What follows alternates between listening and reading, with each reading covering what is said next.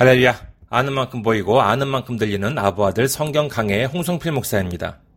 오늘은 구약 창세기 삼 장 이십일 절의 말씀입니다. 봉독해드리겠습니다. 창세기 삼 장 이십일 절.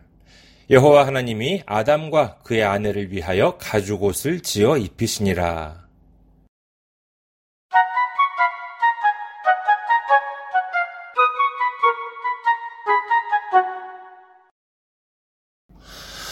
아담과 하와는 이제 에덴에서 하나님의 거룩한 법을 어긴 범죄자입니다. 그때까지 그들을 지켜주었던 하나님의 보호는 이제 사라졌습니다. 아담과 하와는 이제 영적으로도 벌거벗은 상태였습니다. 아무도 그들을 지켜주지 않습니다. 창세기 삼 장 칠 절에 의하면 그들은 무화과 나뭇잎으로 자기 몸을 가리려 했다고 기록합니다. 나뭇잎과 나뭇가지들을 엮어서 몸을 가렸다고 생각해 보십시오.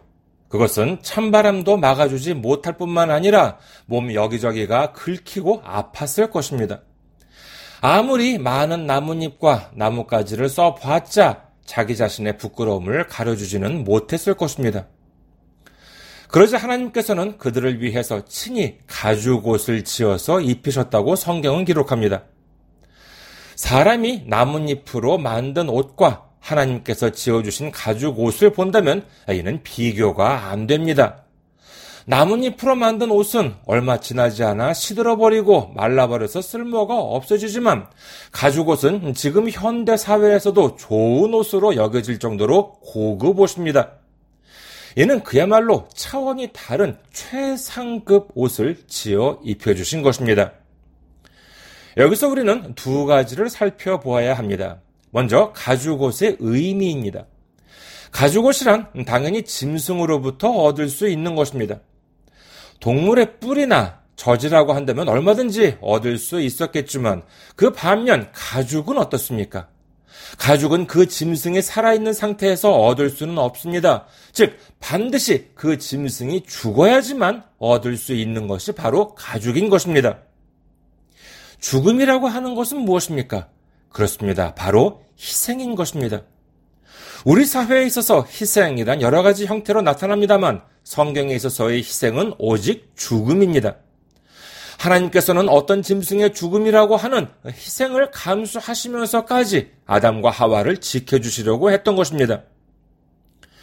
둘째로 가죽옷이 지어진 경위입니다. 아담과 하와는 하나님께 가죽옷을 구하지 않았습니다. 희생을 구하지 않았습니다. 그 이유는 무엇이었겠습니까? 물론 돌이킬 수 없는 죄를 지었기 때문에 차마 다른 것을 달라고 할 수는 없었겠지만은 다른 한편으로는 자기들 생각에 무화과 잎 정도로도 옷으로서 문제가 없다고 생각했기 때문인지도 모릅니다. 그러나 하나님의 생각은 달랐습니다. 그런 나뭇잎으로 만든 옷 가지고는 너희들을 가릴 수가 없어. 죄로 물든 너희들을 가릴 수가 없는 거야. 그렇게 생각하신 하나님께서는 생명의 희생이라는 결과로 얻어진 가죽을 주셨던 것입니다. 이 희생이 바로 예수님입니다. 과거의 사람들은 자신들의 죄를 해결하기 위해서 하나님께 당신의 아들을 달라고 기도하지 않았습니다. 우리를 대신해서 당신의 아들을 십자가에 매달아 죽게 함으로써 우리의 죄를 해결해달라고 기도하지 않았습니다. 그 이유는 그저 양이나 염소 정도를 바치는 제사만 드리면 우리의 죄가 모두 해결된다고 믿었기 때문입니다.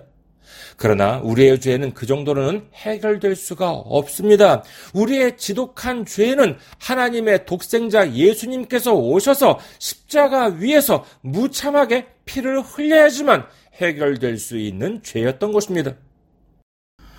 우리 모두 하나님의 사랑과 예수님의 희생을 마음에 간직하고 감사와 찬송을 돌리는 삶을 살아가는 우리 모두가 되시기를 주님의 이름으로 축원합니다.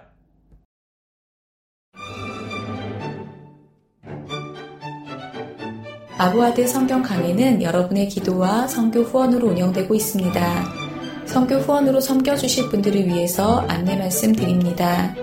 케이비 국민은행 공칠구 이일 공칠삼육 이오일, 케이비 국민은행 공칠구 이일 공칠삼육 이오일 홍성필입니다. 여러분의 많은 기도와 관심을 바랍니다.